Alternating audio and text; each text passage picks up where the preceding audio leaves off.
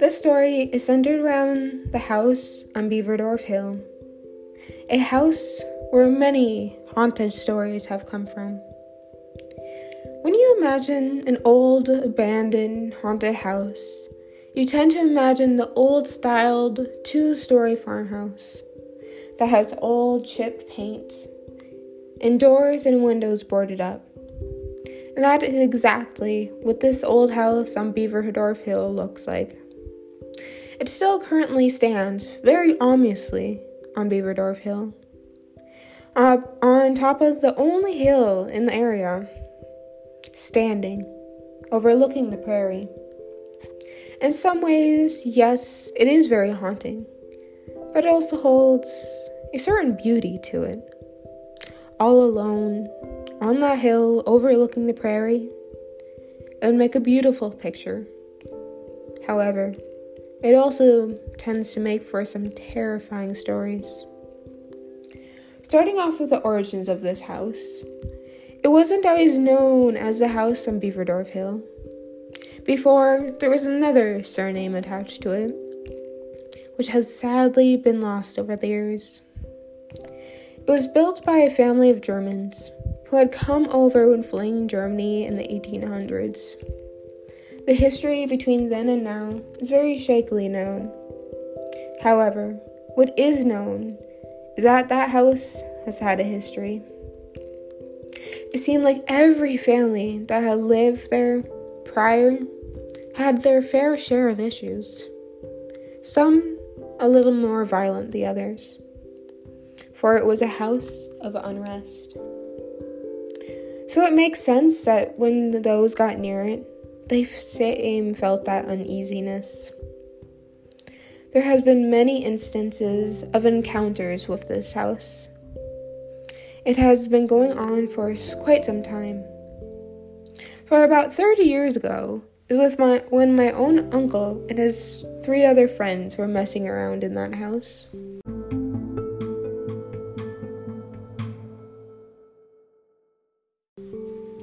They knew about the house prior, since they only lived less than 10 miles away from it.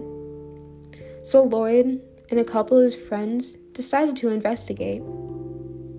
They got ready by grabbing some flashlights and a crowbar to get the wind of the windows off. And at first, they were all pretty excited to scope out the house, to just explore the foundation. Of course, they've heard the stories around the house and how it seemed to growl and screech in the night, and how the house and those who are there try and trap the unsuspected wanderers.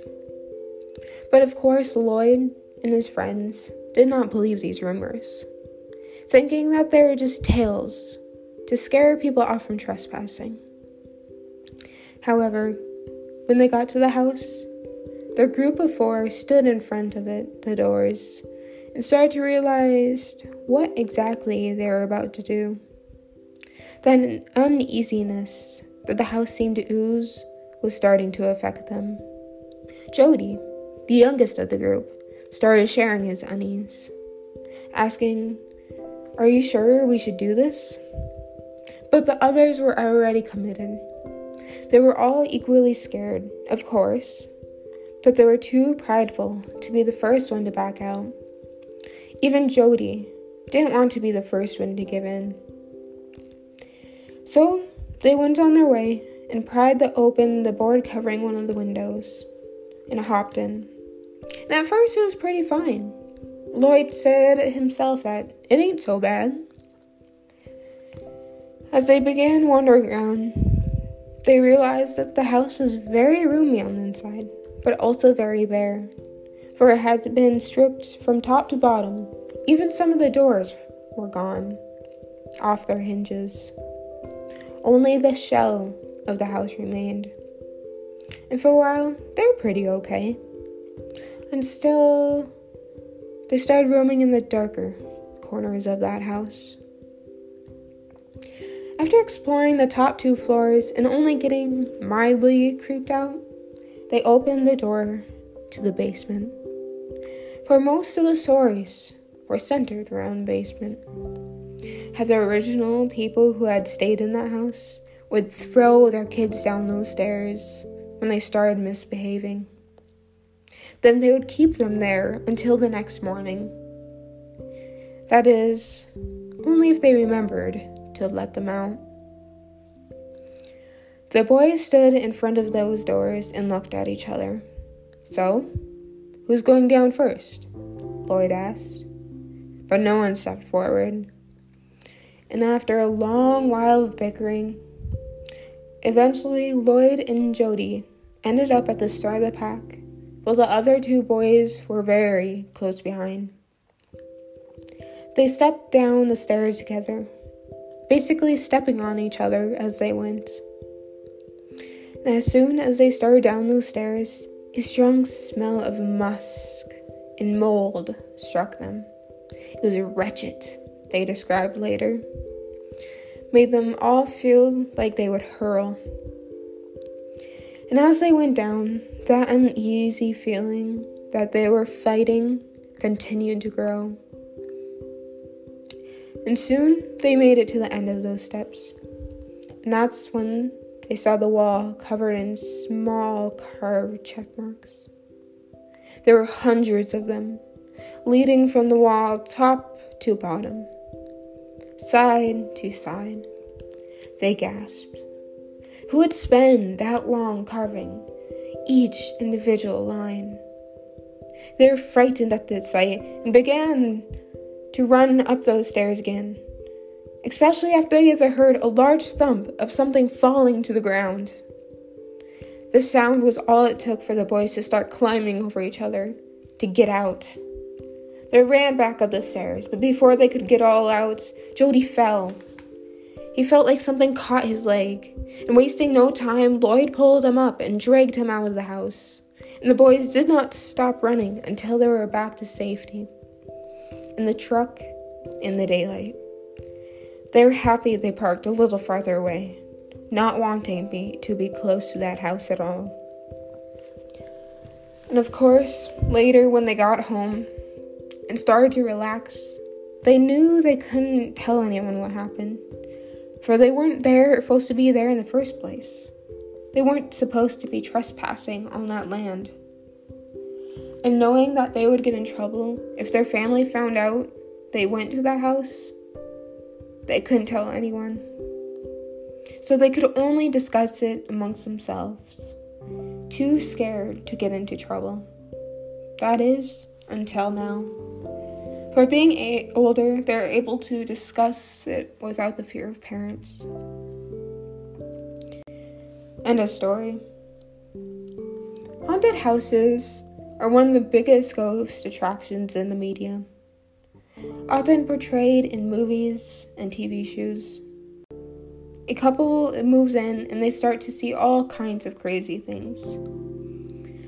Oftentimes, the ghosts behind these houses tend to be very vengeful.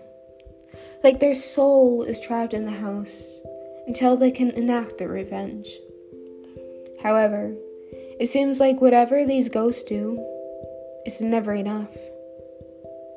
For these ghosts also seem very attached to the house in which the event had happened, which is why they might appear to be so powerful. For they combine the two things that make ghosts powerful, as we have mentioned in previous episodes. The first is that it includes strong emotions, which also tends to make these spirits stronger.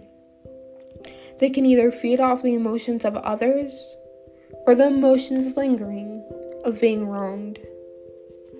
The second also adds to this, for they attach to an object. Of course, a house is a little different than from a piece of jewelry, but it is also a place of memories, good and bad. The combination of these two things ends up with much more powerful spirits. For by being in that same house, when a horrific event happened, they are constantly reminded of those memories.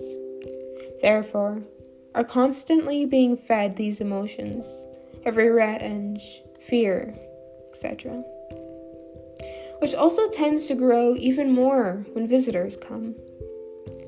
For it's more emotions to feed out of, which could be a big reason why haunted houses always seem much more dangerous than ghosts who are attached to objects, or ghosts who make are more wanderers and do not attach to much of anything in particular, or even the ghosts who are only there to echo your emotions back to you. All these types do not as seem as powerful, for they seem to have more limits. While spirit, who is constantly reminded of those who have wronged them, have much more purpose than others. This could be one of the larger reasons why haunted houses are so commonly portrayed in the media, for they tend to hold the most powerful spirits, depending on what happened. And the more traction certain houses get, and the more spirits are able to grow off that fear. Which may also add upon the strength and stories of these ghosts.